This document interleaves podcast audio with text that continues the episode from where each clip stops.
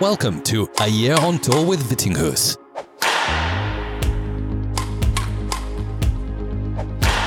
Here's your host, Hans Christian Vittinghus. Hello, everyone, and welcome to another episode of my podcast. Today, I want to start off by drawing a winner of my November prize a box of 12 vitamin well and a box of face masks. The pot had 32 paying patrons for November, who all get one lot in the draw per dollar donated. So with me right here on my right, I have a bag full of different lots with names on it, and I will now draw the winner. And I have one here that says Ville sur Uski. Judging from the sound of the name, and I hope I pronounced it okay, I'm guessing we're going to Finland this time. I'll send you an email later, Villa, so we can get it all sorted. Thanks so much for your continued support and also a huge thanks to all you other great patrons out there. So, if there's anyone else who wants to have a chance of winning one of the December prizes, which I will reveal in my next episode, and yes, there will be more than one for December, it is the Christmas month, so time to give out more gifts. So, if you want to have a chance of winning, you should go sign up at patreon.com slash. And as always, there's no binding, so you can just join for one month if you want, or you can join for as long as you want and donate any amount you want as well. And as I said before, you get one lot in the draw per dollar you donate. I've actually lost one patron this month, so we are on 31 now, but it would be really nice to make just a small push towards 40. So hopefully today's exciting part with none other than Gail Emms will help me on the way to 40.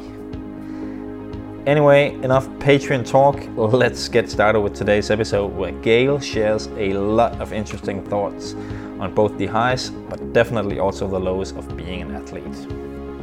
Enjoy.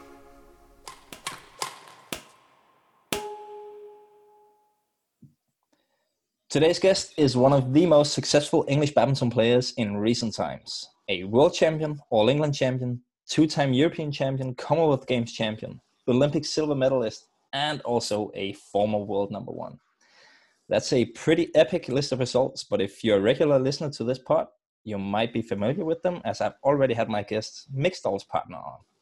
But that does not make me any less excited to welcome Gail Emms to the show. So, Gail, a very warm welcome. Thank you for having me. No, I, yes, I haven't heard what Nathan said about me, so um, I, I, I, did that on purpose actually, so um, I could get my own back if he. I hope he was nice about me anyway. Uh, he was really nice about you, but we are actually gonna come back to something he said on the on the pod. I want to. Uh, he made a statement that I want to test out a little bit later in the pod. But no, oh, he was okay. uh, he, he was he was being a nice guy as he is, of course, of course. Good. Good. He knows so, me too well. He knows I'll beat him up otherwise. That's why. yeah, that, that's probably it. I know you guys are in a uh, in another lockdown situation in England. How are, how are you doing and coping with that? Um, it's been really tough for someone like myself who is a very social person who likes going out and, and obviously I love my sport and exercise and then of course everything's stopping. It's been really, really hard. And I'm a mum, I've got two boys who have also struggled as well. So yeah, I, I, can't say I've dealt too well with it. I know some people have loved it, and you know, you see it on social media all the time. They're living their life, their best life, and they're having, you know, taking little, you know, sort of doing some gardening and pottering around and DIY, and I, that's just not me. So um, yeah, it's been really, really tough. Um, but obviously, there's a purpose, and you just have to do it. And I think what's been really interested in is using what I've learned in sport into this pandemic. And lots of businesses have actually like um, sort of got, got in touch with me and said look help us motivate our staff because we don't know what to say to them and i'm like well okay i'm struggling myself but the one thing in sport as we learned was you, you, ha- you can't you can only control the controllables. So you can only control what you can do. You can't control your opponent you can't control the linesman you can't control the referee or anything like that the travel or you know all the random stuff that we have to put up with as an athlete you can't control that. So it's been quite interesting to talk to people about that situation and, and actually life as an athlete is pretty like life in a pandemic you can only do what you can do and you can do your training. You can you know work hard when you have to and that's it. And the rest you just have to kind of go okay this is the this is the situation. Mm, yeah that, that completely makes great sense. And it even though you say you, you haven't coped with it in a in a good way it when you explain it like that, it actually sounds like you have coped in, with it uh, pr- pretty nicely, actually. And when I, I follow you on social media as well, and it seems like you haven't been uh, kind of standing still at, at any time. You've tried to, to keep busy all the time uh, anyway, even though your job has kind of been taken away from you. Because as you told me before you uh, we, we went online, that you actually work at a, at a bar right now, and that's one of the areas that's been uh, locked down in England, right?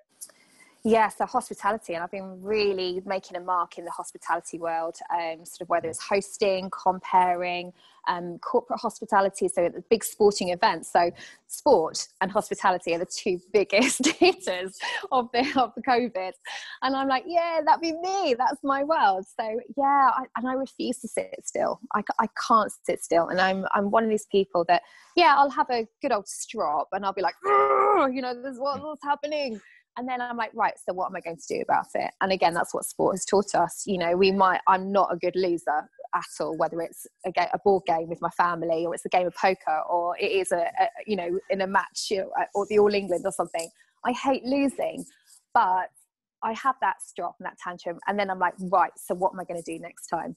And i think that's been really important to get through this pandemic. Is like yes i have lost a lot of work and i've lost a lot of money from it but that doesn't mean that I can't do something else. And um, you know, sport teaches us to be adaptable as well. You know, how many times have we had to, you know, you think you're going that way, and then you've had to go that way, and it's a roller coaster, and it's up and down, and you know, it has been a, a very, very strange roller coaster. But you know what? You just got to get, you just got to get on it and just ride it, basically.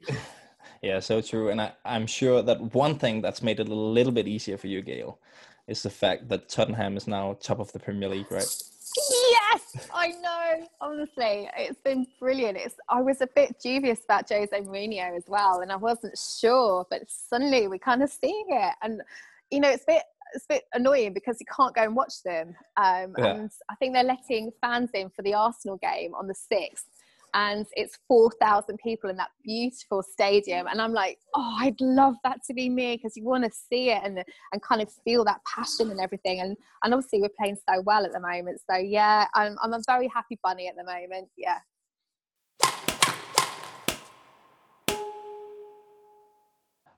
All right, Gail, we're not going to talk Tottenham Hotspurs all, all the time. We uh, we will change the subject a bit uh, and start talking uh, more uh, badminton related stuff, if that's okay with you. All right, then. all right, all right. Even though I love uh, Mourinho, so we could talk about him uh, all day as well. But I, I, mm. want to start off by by asking you something that I also asked Nathan on his podcast, and you maybe already know what it is, but in my uh, previous podcast, I asked him what tastes better, the Olympic silver or the World Championship gold. And I asked him because we often discuss this in uh, whenever I meet uh, yeah, other badminton fanatics, like which one is nicer. And it's so rare that you can actually ask someone who achieved those two results. Yeah. And what I found funny about Nathan's answer was that he said the two of you would definitely uh, have uh, different answers. So I, yeah. needed to test that that statement and see if that's true. So so which one do you appreciate more of uh, those two medals? Uh, so I'm I'm pretty sure. So I'm not because um, when we get asked this, he would say world gold and I would say Olympic silver. Um, the reason why I say Olympic silver is because um, that spurred me on. Um, there's lots of reasons about there's lots of feelings and emotions about that Olympic silver. Um, and one of them for me, the overriding feeling and emotion for me was that I was the weakest person on that court. And I vowed that I would never, and it was all mental, I vowed that I would never, ever feel like that again. And I, it changed the whole, it, it changed me massively. It changed me in the way I thought, the way I approached things, the way I saw badminton, I saw my life. And it literally gave me such an, a boost that the rest all came because of the Olympic silver. And so that for me, I appreciate that more because if I hadn't have got through, gone through that moment, I wouldn't, we, we wouldn't have won that world gold because I, I had to go through something quite it was it was devastating. I can't watch that Olympic final. I've never watched it. I can't. I can't. Nathan's okay. watched it lots of times, but I can't because I know how I felt. But the reason why we won everything else is because of what, yeah, that that moment and the Olympic silver. So I, I even though I don't like it because it's silver, it actually was the biggest turning points in my in my badminton career. Yeah, all right, all right. That's a pretty, uh, pretty good story actually to, uh, to why you would say that. And it, it's often like that, right? That you you learn more from your defeats than you do actually from uh, from your wins, and and that makes yeah. you also enjoy the wins even more because you know you had that tough moment there. Yeah. Yeah, totally. Uh, to, to and Nathan, so Nathan was already a big a big star in badminton then, and I wasn't so much. And I always felt that I was, oh, Nathan, oh, and he's playing with that girl Gail and i and that's the reason why you know i feel that we got silver and not gold is because i felt lucky to be on that court i felt lucky to be on the court with the others and i just went no that's it never ever feel like that again I deserve to be in that final. I deserve to be on that place. I deserve to be next to Nathan Robertson, and everything is equal. So yeah, it is. You you do learn huge amounts, and and you have different feelings when you the world gold. I felt, yeah, we should have won that. So we did. And I, I didn't feel like this massive, oh, oh my God, I'm a world champion. I felt like, well, yeah, we should have won that. So we did. So mm. it is a very different feeling. Uh, but I know Nathan, for him, that was one because he'd lost in the final before with mm. Simon Archer in the men's double. So I know for him that world gold is a massive, massive deal for him as well. Yeah, and I think also because you you played the Worlds in uh, 05 in, in Anaheim and you were you were seeded yeah. one or you were supposed to play right, but you you had to pull out uh, just before the tournament started because Nathan rolled his ankle. I know there's always something, isn't it? And it literally, I thought he was joking around. I really did, and I thought he was messing around like he does. And mm. then he just sort of went, "I can't get up," and I went, Oh. You're kidding me. You're absolutely kidding me. So yeah, I did feel that it was, you know, we were meant to win a world championships. Um, mm. yeah, obviously the 05 was probably the one we, should, we, we were expected to win, but yeah, made up for it in 06. Mm. Talking about like that, you felt like the lesser player on court in the, in the Olympics. I'm wondering, did you also feel like that going into the tournament that you like did you not feel confident that you had a, actually a shot at the at the medals at that time? Because you you were no. already a world class pair weren't you at that time? Yeah but we were fourth we were ranked fourth and and mm. as the seedings to say like Ra Kyung Min and Kim Dong Moon were the number one seed so everyone's like no one had beaten them for like two years I think it was. And obviously had Gao Ling and Zhang Jun and that was just the final. Everyone there was no other no one else was even you know considered and everyone else was scrapping around for that outside chance of a bronze medal and and that's realistically what we thought so obviously uh, Jonas and Rikke Olsen, Jonas Rasmussen and Rikke Olsen decided to beat Kim Moon, which we were just like, oh my God.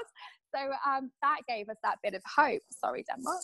Um, but it did give us that bit of hope to kind of like think that then we had that chance. So yeah, no, I didn't expect to get a medal. It, it, it was this real okay, we might have that outside chance. And if that, it would just be a bronze. So yeah, to to to get into the final and then to be so close to the gold as well, that kind of makes it even more of a learning curve, I guess, because you get so close, you can almost taste it, and you kind of want to kick yourself a little bit and just go, oh, if mm. only. But then what would have come afterwards if, yeah, you just don't know. So yeah, and definitely it uh, kicked off a pretty uh, pretty good period for you and uh, Nathan that that Olympics uh, with getting to the world number one spot in uh, in 05 and uh, in 20, in 06 you won the worlds you won the commonwealth games and you actually also won a gold medal at the european championships in women's doubles right with uh, donna mm. Kellogg. Yeah, I, like, I went to the back I, of the court. you did? You did? I did. All right. I, yeah. Actually, I don't really remember your women's doubles so well, but I would imagine that Donna was the uh, backcourt player and you, you stayed at the net, but that, that's not true we, we tried that formation, but then everyone knew that that was our best formation. So they would try and get us around. So in the end, I actually had to get quite good at the back of the court. And obviously, Donna, then her mixed doubles was getting better. So in the end, we actually had a, better, a good co- combination both ways. So um, yeah, it was a bit, I had to work, I had to work hard. I was like, oh my God, what's going on here? So uh, yeah. Um, but yeah, it, ladies doubles, me and Donna were a little bit crazy on that court, but enjoyed every second. She's a very, very talented girl. Crazy girl, but very talented. All right, all right, I should get her on the uh, podcast at some point as well. yes, she doesn't remember half of it. That's it. She was. I think she is the most. Her and Nathan are the most yellow and red carded badminton players, and they were, okay. they were my partners. Yeah, so right. Donna actually got a letter from the BWF telling her that she needed anger management less uh, classes because she really she had so many yellow and red cards. Yeah. So, so did, did you try and stay extra calm than what you usually would do to to try and balance it out? I had to keep my halo very, very much above, you know, smiling sweetly at the umpire, going, "Oh no, she didn't mean that. She didn't mean to call you uh, something, something, something." Honestly, it's lost in translation. It's not even. It's a compliment, really. and I had to say all this stuff, but yeah, because like, literally Nathan would be off smashing his rackets, Donna would be off. Um, I don't know. Yeah, just being crazy Kellogg.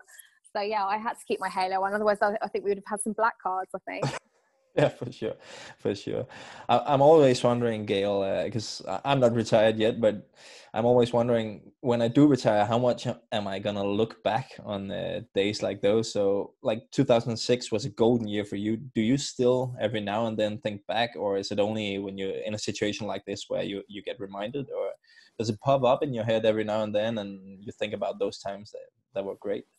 Yeah, it it will hit you at certain times. So badminton and in sport, we're so lucky.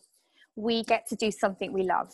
And there are so many people in the world that would, you know, try to be a footballer or try to be a professional sports person and, and don't because of various reasons, whether it's injury or just talent or, you know, just uh, mindset. We are the lucky ones and we get to go and compete for our country and we get to travel the world and we get to train and, and it's, it's amazing. So your heart is eh, you're attached to the sport like a bungee rope.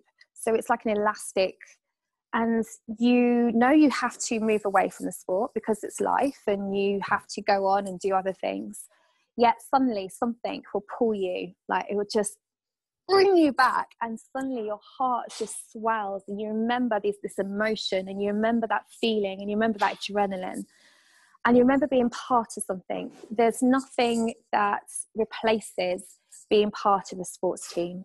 You know, when you look around and your teammates are all screaming for you and or the crowd's cheering for you and you're good at something. There's nothing that can replace that. And so yeah, when you when you talk about it, you know, you'll be like, oh yeah, and then I won this, and then suddenly something will just trigger something. For me, it's the people Mm. like when I talk about Nathan, when I talk about Donna, when I talk about Coach Andy Wood, and I think, oh my God, these are the people that know me. They know the real me because you, you can't hide on a badminton court. You can't hide in sport. You have to be you. And I think that, again, we're so lucky to be able to do that. So many people never get that chance and that's what I miss. And so when I do talk, obviously to fellow sports people, we all do look like, oh my god, you remember we could do this and do that, and it's just great. And and yeah, it is. It's tough. It's tough. Um, but again, you know, we're lucky, very very lucky, and so and I have to remember that not to not to get upset about it, but just go, you know what, I'm a lucky girl. Mm, yeah, definitely, and. Uh, I, I totally understand where you come from with saying that it's the people that were close to you, like Nathan Donna, Andy Wood, that that really brings out the emotions uh, in you because they were there for the entire journey. They weren't just there for the the high moments, but they know everything, like how hard you had to work to get there. All the rest of us, we just see the matches on TV, or we're there at the uh, tournament if we play ourselves. But we don't see all the underlying work uh, beneath it. We we just see the the high moments and think that that's amazing. But it is, of course, the the entire journey that makes it such a uh, yeah wonderful experience every time you mm. then achieve something, right? Definitely, there's always a story behind everyone's journey and success and everything, and and there's sometimes you know when critics. I feel quite protective of sports hmm. people, mm. and you know, especially in the sports media, and and you know, for you, you'll hear someone quickly slate somebody and you're like do you know everything you know there's yeah. so much that goes on behind a sports person that you know not everyone knows so yeah you're right we're to be part of something where you can be truly yourself is is um, a privilege yeah that, that's quite funny to hear right from uh, like we play in very individual sport i know you play doubles which is basically a team sport, but badminton is still an individually based sport, but mm. we all treat it as a team sport in in any way. Uh, like it, it is what makes it special that we are part of a team, like the Danish team or the English team. Uh, it, it's not really being treated like it's just one player uh, against mm. one player. It is more. Uh, it has this kind of team spirit to it. I think that that's uh, fantastic. Um, and and talking about that. Uh, I think there's one, one dilemma here that's quite interesting because you mentioned Donna yourself, um, and you played women's doubles with Donna, but you also beat Donna in the uh, in the World Championships final. And yeah, when, when, I think of your career, I always think that mixed doubles was the highest priority. Um, but obviously, Donna means a lot to you. You produce great results with her as well. How do how did you deal with uh, that yeah, dilemma with with Donna uh, that that mixed doubles would always be the highest uh, priority for you. Yeah, I, I don't think it's um, easy, and I think any girl who plays or any guy that plays two events, there's always going to be a conflict.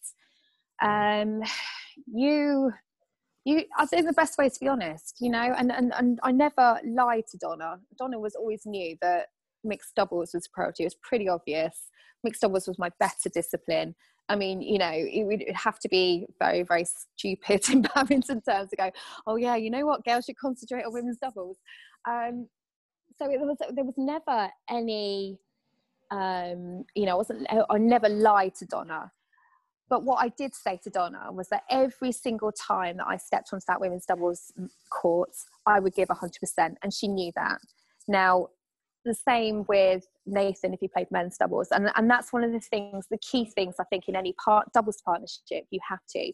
You're always going to have conflict. You're always going to have arguments because you're all right. You get onto, you can just, you're on your own. You don't have to worry about someone else. But, you know, me and, me and Nathan didn't always get on. And we, you know, sometimes if we train too much together, we'd hate each other. So you know we've got very different personalities with very different outlets very different motivations and values. So and the same with myself and donna we're, we're very different people with different you know uh, mindsets. So the only thing you can do is that you can tell each other and we have the respect that you can say that when i step onto that court i give 100% because you need me and i need you. And when you have that common grounds and you have that common right you yeah that's what we're going to do. It, it, it, it's all right. And there was uh, there's never been a time where i think donna's not given 100% to me and i don't think that she can say that about myself unless you know obviously we were completely knackered or ill or something like that then obviously then you know it might be another reason. But i you know I can hand on my heart say that I gave everything every single time. Um, obviously, the World Championship final was awkward as anything. Mm. It really, really was because I was roommates with Donna. We woke up, we had breakfast together, and then we were like, see you on court then. And we both went our separate ways, and it was just awful. And, you know, and it's not nice playing your teammate. It's horrible. Mm. Um, you know, you know this. You played your teammates yeah. loads of times in finals, and it's just but, but not, not in any world championship finals. No, I know, and it's you don't know whether to, you know, you just kind of going yes, and you don't know whether to go yes, and, and you start celebrating points. And you're like, oh, should I? Because. I've got to go and sit next to her on the flight home. You know, oh, it's just terrible. So um, yeah, it can be. Um, did, did, did you have one night at the hotel after the match as well? Yes, ah, we all went out for how, dinner afterwards. Ah. Um, uh, that must have been that must have been pretty awkward in uh, in some way going back to the hotel and knowing that you just shattered her big dream and you're so yeah. happy because she just achieved the yeah one of the biggest results of, of your career. True. The, the, good the only good thing is that we beat them quite comfortably. So uh, you mm. know at least it wasn't really a horrible you know if it was match point all or something or there was no you know controversy or anything like that. The good thing is we beat them quite you know comfortably and it was like yeah we won. You you did very well to get to the final because i think don't think they were expect to get to the final and i think that kind of made it a little bit easier but oh my gosh yeah um yeah. it wasn't it wasn't a fun final that's for sure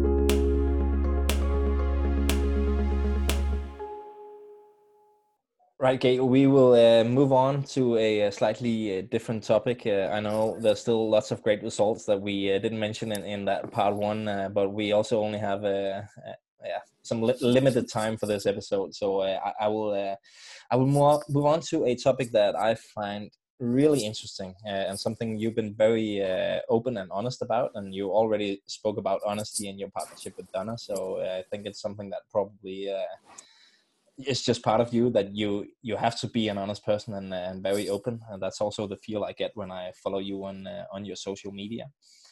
Um, I want to hear more about the struggles you have had after you finish your career because you've been very open about it wasn't so easy for you to actually find your place in uh, in that situation you've always been the badminton player Gail Emmons with uh, lots of uh, success as we just heard with uh, all these uh, championship medals uh, but it did actually start out pretty uh, well for you, right? When you finish your career, you got lots of uh, job offers or speaking, uh, uh, motivational speeches and, and stuff like that.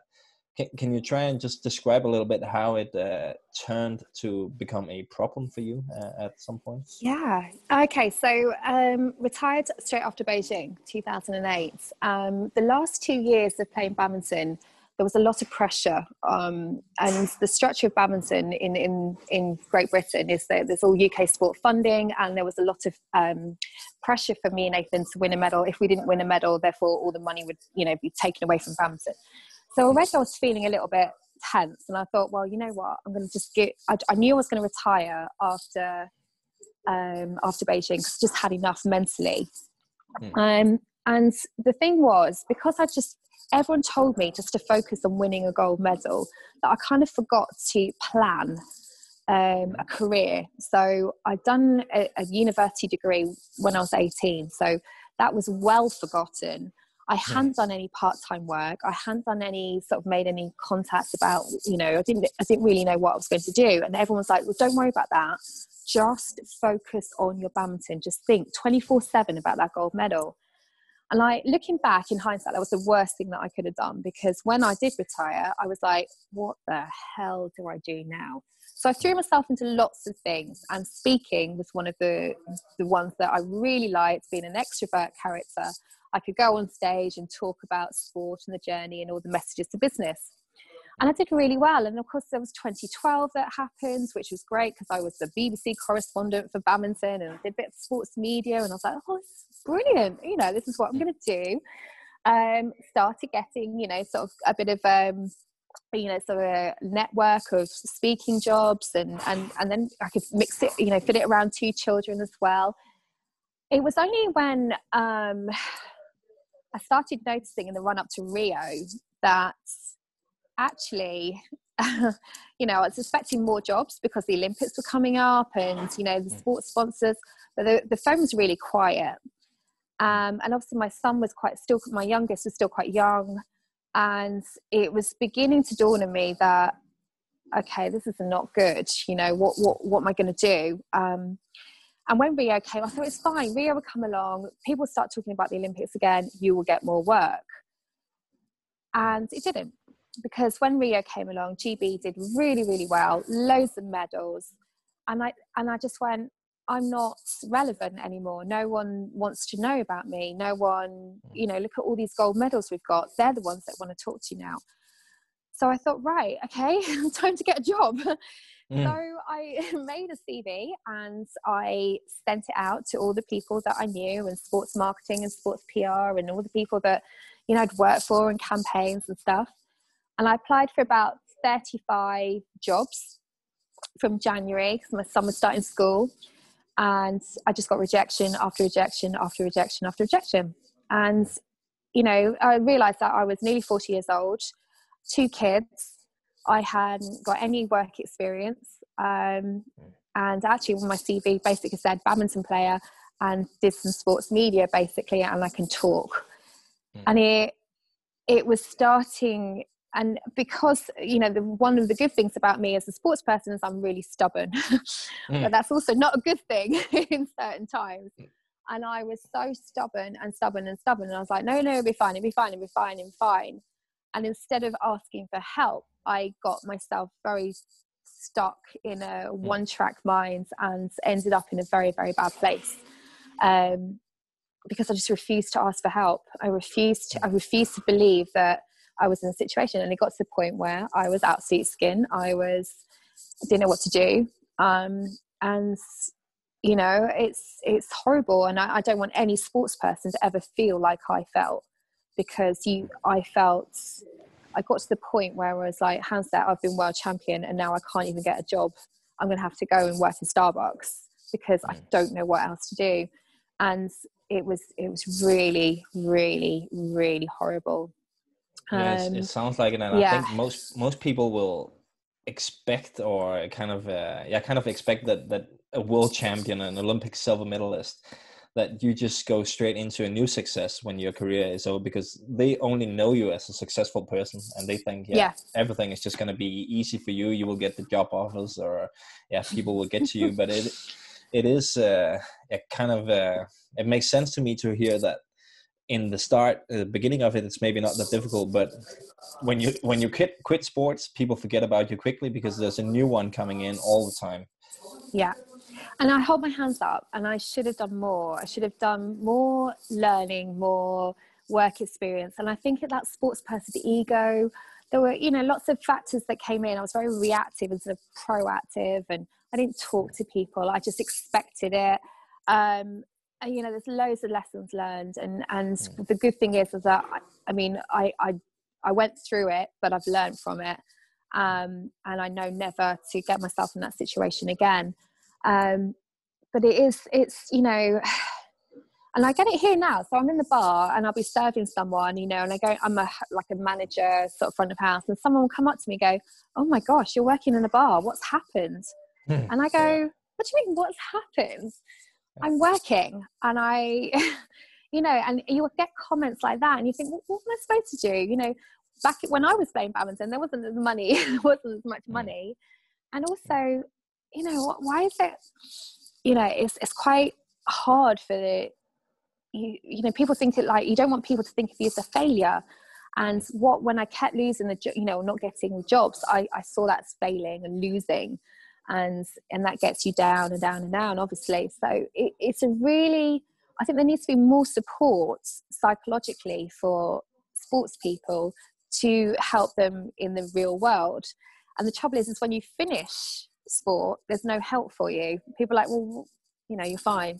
Go and get a proper job you know that's the, yeah. very much the attitude of a lot of people. And i was like I'm not saying I can't. I, I got this. I don't know what to do. Uh, you know, uh, yeah, it's, it's yeah, and I guess really... most federation or associations they also just start focusing on the next one because when Gail Emms quit, exactly. then they need to focus on the next one that needs to deliver the medal so they can get the funding totally. and so on. Yeah, yeah, it's very much like whose problem are you?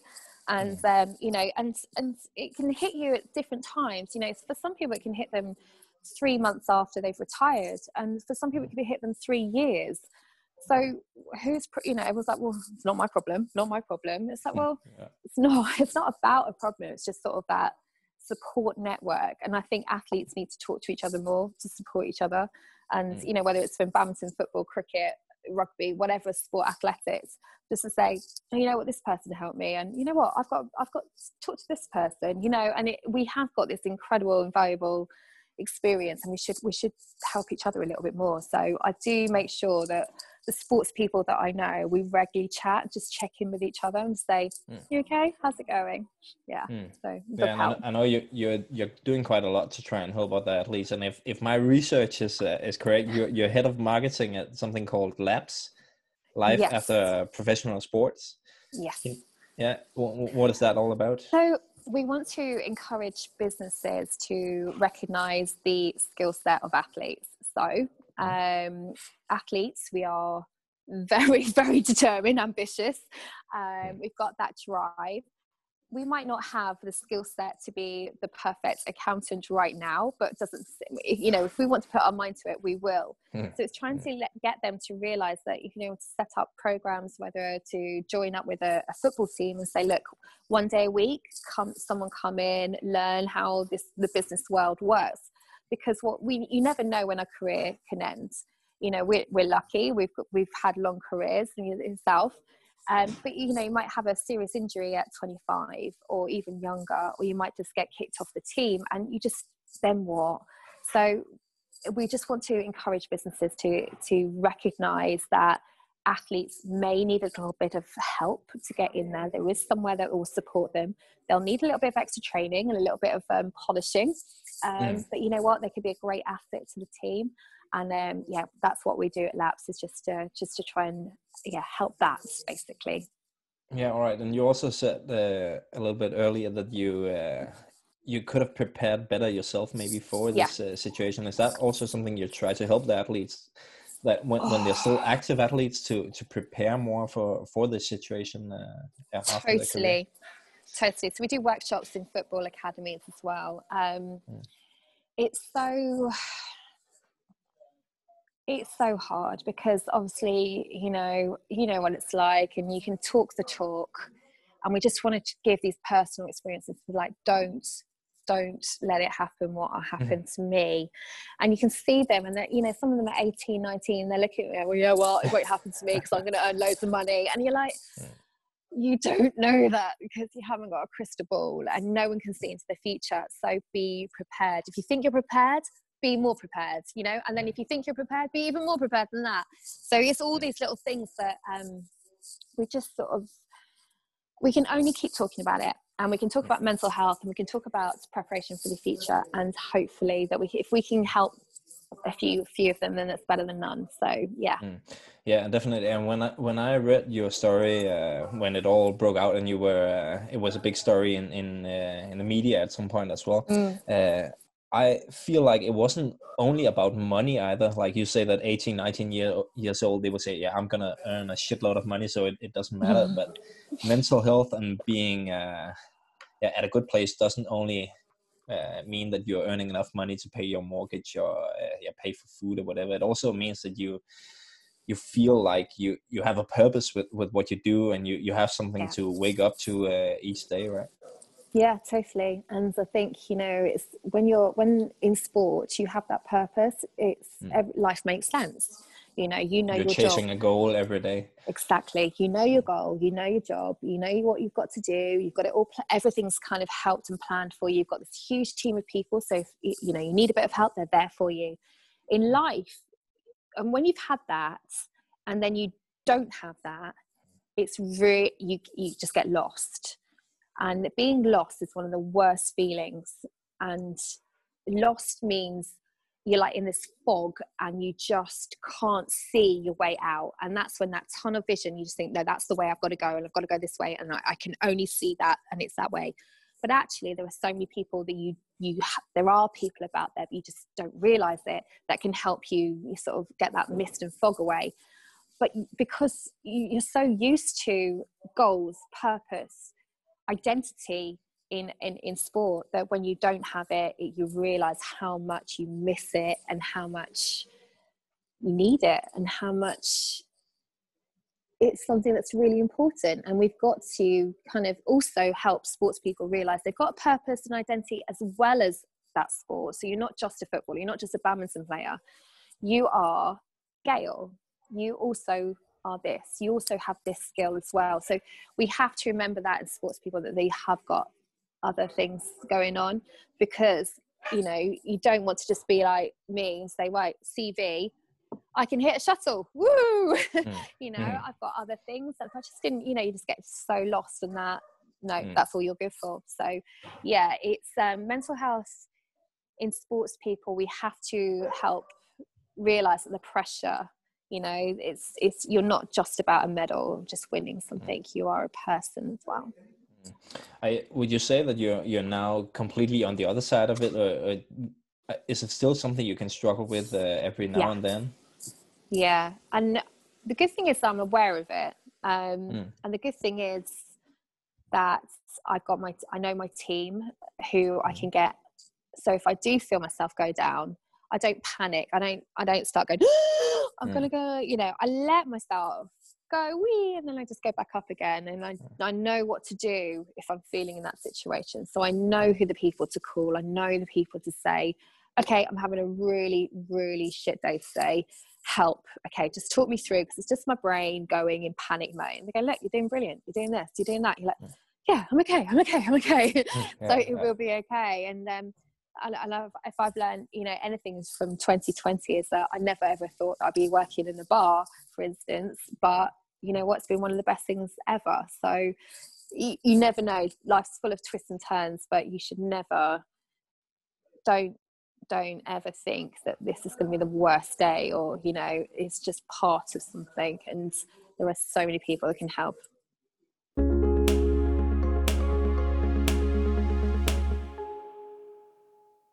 Absolutely perfect, Gail. Uh, we will move on to uh, the uh, third subject for uh, for this conversation, and that's talking about your future. Mm-hmm. Um, I'm a little sad that you're not more involved in badminton than you is. Uh, I would like to see you as a uh, coach at the at the highest level. I think we are missing high level female coaches for sure, and I know you were also involved with the the GB team before those uh, massive uh, funding cuts back in uh, was it 2017 uh, they, yeah. they got cut all of it yeah. Uh, I know you're still involved with the yeah you've been doing some sports uh, broadcasting and a bit of commentating. I remember you commentated the my final of the Scottish Open some, some, years ago yeah and you interviewed me on court after as well yeah but, yeah but is is it something you would like to to mm. turn more attention into being a coach or being involved with badminton uh, uh, more full time maybe at some point, or is it not something uh, that's on the cards for you? Okay, I'm gonna be a little bit controversial here. Okay, mm-hmm. so um, I I would I would like to ask the question: Is you're right? Why am I not involved in badminton? There is absolutely no reason why I shouldn't be. Yet I'm not, and I will I am almost jealous of the system that you have in Denmark because we don't have that in England. And because we don't have that in England, we have a very political setup and we have this very um, linear approach. We have grassroots badminton and then we have elite. We have nothing in the middle. And so if you don't make you can't go if you can't coach elite or your the grassroots is not where you want to be, then there's nothing for me to do. And that's where I sit. And I would love to, and I've always said to badminton, I am here. If you need me, I am here. And there's only so many times you can say it. And if mm. no one calls you, and if no one says, Oh, you know what, Gail, would love you to come in and do some coaching, then I can't do any more.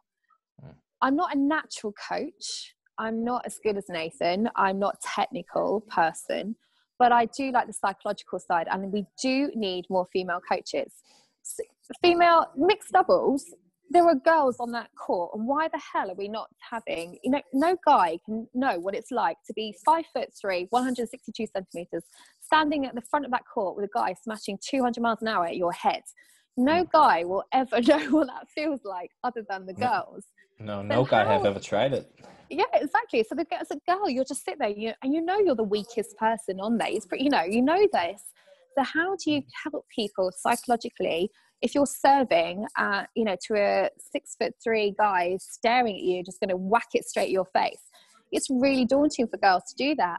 Yet we have no female coaches, and I'm like. Um, it's a problem in sport in general, and I think it's a problem that we have in Great Britain massively that we do not support female coaches enough. Um, I, when I first started coaching, or I was at the centre, um, I had I had a baby, and so I said, right. They said, um, so I said, right, I can get there at half past eight, eight thirty. Uh, I dropped my baby off at the childminder, and they were like, mm, session starts at eight o'clock. And I go, I can't get there until eight thirty because I have to. I have a baby, and they're like, well, that's your problem. And that was the attitude I got, and I went, well. Okay. What, what, what? And then I'd, I'd run around, I'd get there, and I'd be like, okay, I'm here And they're like, oh yeah, the the players they're tired today, so they're not playing. Mm. And I'm like, oh, right, you know, and and and I and then in the end it was just like, well, this is ridiculous, you know, how I I what yeah, it's there's there's lots of reasons and it shouldn't be that it shouldn't be that situation and because we don't have what you guys have i i'm not involved with anyone Yeah, that's actually a good point. I, have never thought about you. You didn't have that kind of a sub elite level where you can kind of start yeah. out and then maybe build it up and uh, move yeah. to the yeah top of the food chain, if you you can uh, you can say like that. Uh, but but it also sounds to me like you, you haven't completely uh, given up. That you would you would like to be involved at at some point, but you're also maybe not actively seeking it there right now. No, I haven't because I'm not seeking it because one, I know that I've got lots of work to do on it, so I can't. Mm. I, I know there's no point me going. Yep, yep. I can uh, I can run this team. You know, it'd be stupid of me to do that. I'm very aware of my um, my weaknesses as a coach. However, you know, I I'm I don't want to give up on it, and I don't and I don't want to, and I, and I feel like you know, badminton. I've badminton has given me so much. I should be giving back more into badminton. I just don't know where my place is. And at the moment, I can't see where it is either. There's nothing. There's not one thing that's just gone. That is where you need to be. Um, I know it will happen, um, and I'd like to because um, I love being on court again. And you know, it's you get out the emotion, and we've talked about that already. But yeah, right now there's not one thing that's just really screaming out. No, but you you seem like a person that still loves badminton, and I also remember I uh, I met you in a uh, in a Danish club a couple of years back only where you played in the in the second highest uh, league here in Denmark. So it's like you can't keep away from it uh, completely. I, I, think that's that's just uh, great. So what about like searching for uh, like more opportunities and for example as a commentator you, you already have quite a bit of experience with that would that yeah. be something uh, you're, you're interested in on a more regular basis or not, not maybe really? It's just the traveling that's the problem yeah. you know when you've got kids it's like again it's that the world that you you know mm. sport is and you know it it's traveling and you have to sacrifice a lot so um i commentating I love a one-off commentating session. I think it's brilliant because I can have so much fun. But the guys have to do it over and over and over again. And there's only so many times like, oh, great smash yeah. brilliant. And then you're just like i don't know what else to say. So um, i like the i like the one-off side because you can have fun and bring lots of energy. But yeah over and over again i, I don't know how those guys do it. They are brilliant. So um, yeah i'll leave it to them. Yeah yeah that's that, that that's fair enough. And uh, you, as you said you also have two kids. How, how old are your kids so Harry is 10 and Ollie is seven. So they're quite a handful at the moment. Yeah. Yeah. And they probably also wouldn't like it if uh, mom has to uh, travel for two or three weeks at the time. Uh, yeah. Uh, no. Once a month. Uh, yeah. Mm. Every second month. Yeah. So, what is your your future plan right now, Gail? You're you're working uh, as a manager at the the bar you're sitting at right now while you're yeah. doing this. Well, what about all this um, motivational speaking that you you also did a a lot of is that part of uh, part of the plan in the future? Definitely. I think that especially with the the pandemic as well and, and t- adjusting my my talks accordingly. And again it's about you know sort of control the controllables it's quite um at and mental health. Um yeah so it's, it's one of my passions and I'll, I'll always do that. But obviously you know it, it's one of those. It'll be a, a sideline project there are a few projects. Um, I'm working with a marketing and PR company at the moment, sort of a local one, and there's some few things around where I live at the moment that are really interesting. So, you know what? I'll just give it a go, whatever threat comes my way. So I'm not planning anything. I don't think you can plan anything at the moment. Sport and hospitality, my my two loves are a bit up in the air. But you know what? I'm not. I'm not worried. Um, which is weird because again if you'd have asked me this six months ago i'd have been like i don't know what i'm doing oh my god oh my god. So the best thing is that um, i've met some even in lockdown and covid this year i've met some fantastic people and it's amazing how networks can work. It's been great talking badminton again for instance. You've actually got my brain thinking about coaching and you know it's these, these are the things that That's happen. exactly. So these are the things that happen. You just don't know what what what's going to be around the corner. So i'm not worried. I'm excited. And who knows what the future but i'm okay about it Uh, that's that's great to hear, Gail. And just one small project that I needed to mention on this podcast is something you also been uh, pushing on your social media in the in the past uh, week or so. Is uh, that you're, you're now an author as well, right? You, you yes! just uh, published your first book.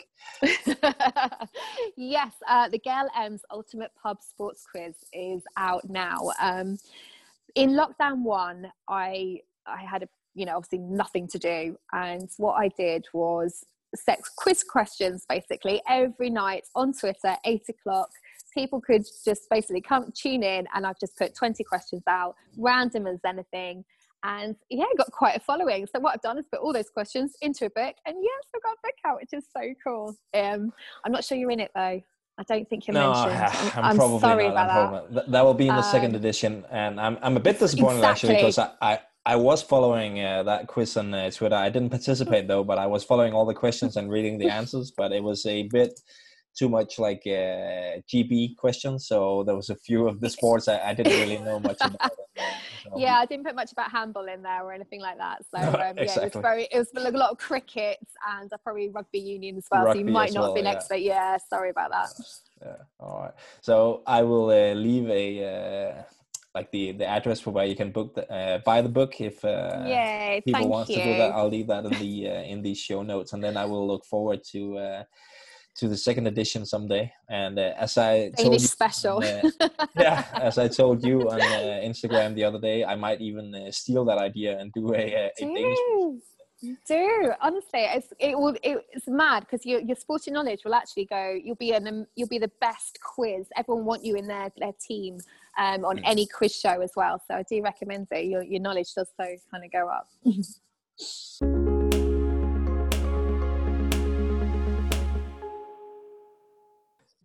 Gail, we are almost at the end of uh, of the interview. We've been on for uh, a little less than fifty minutes, so it's uh, it's about time that my listeners get a chance to ask you questions. Uh, they always get that chance with my guests, and I've chosen uh, three of the questions that uh, that came in for for this one.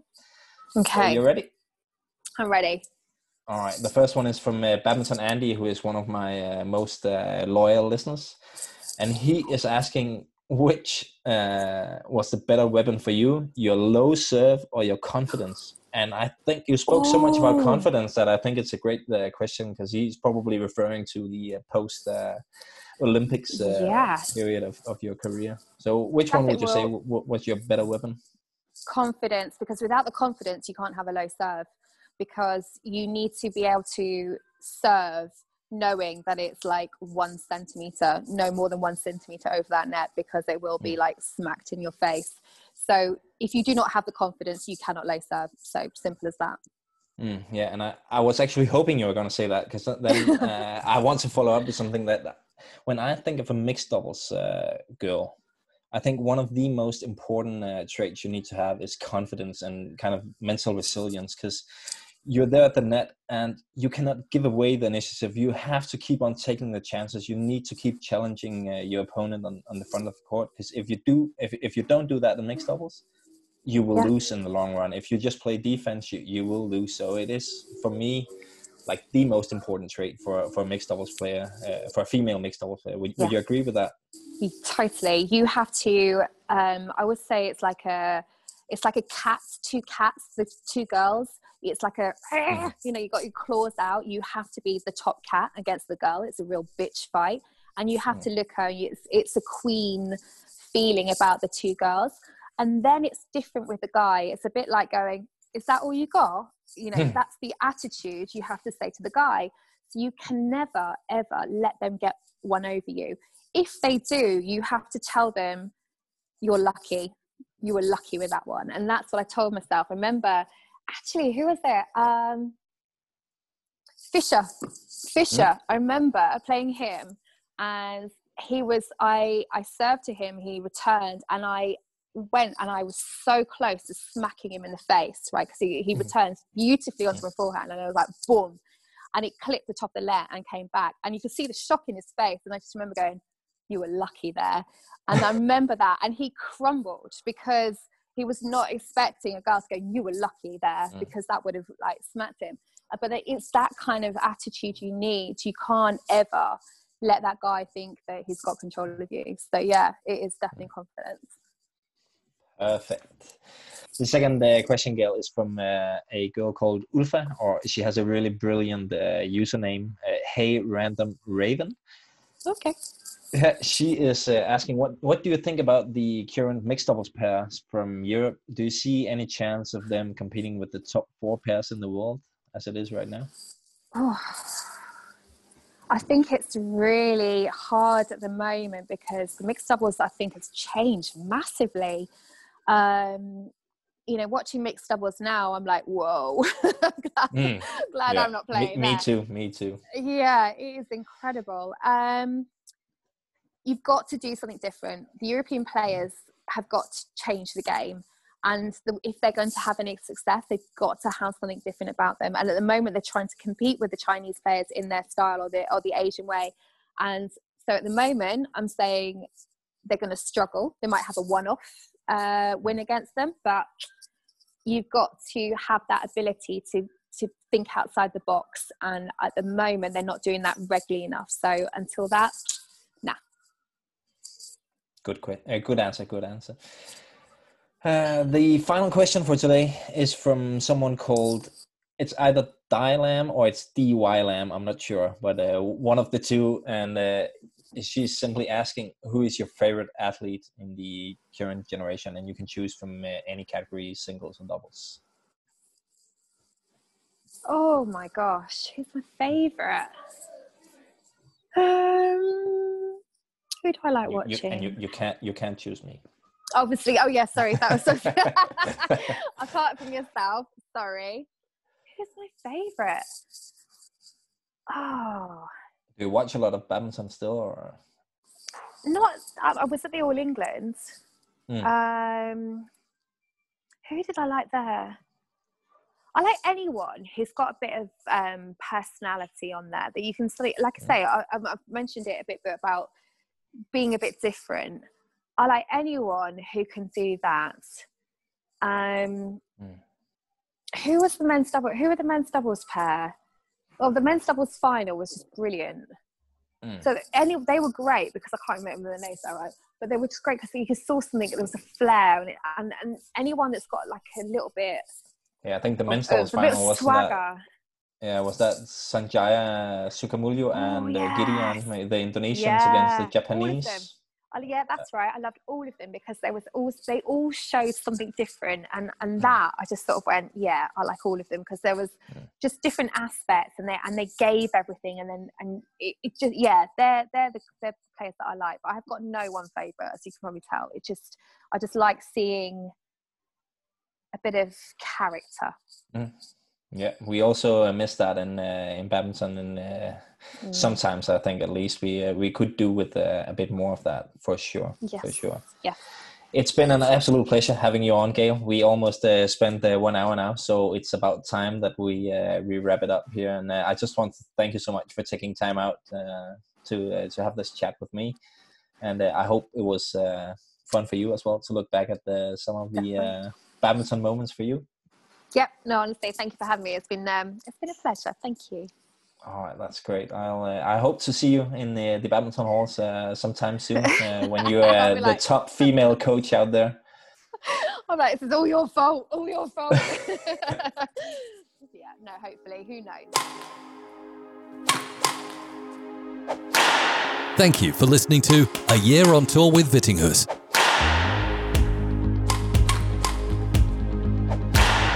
If you enjoyed the show, please rate, share, and leave a comment in iTunes or your preferred podcast app.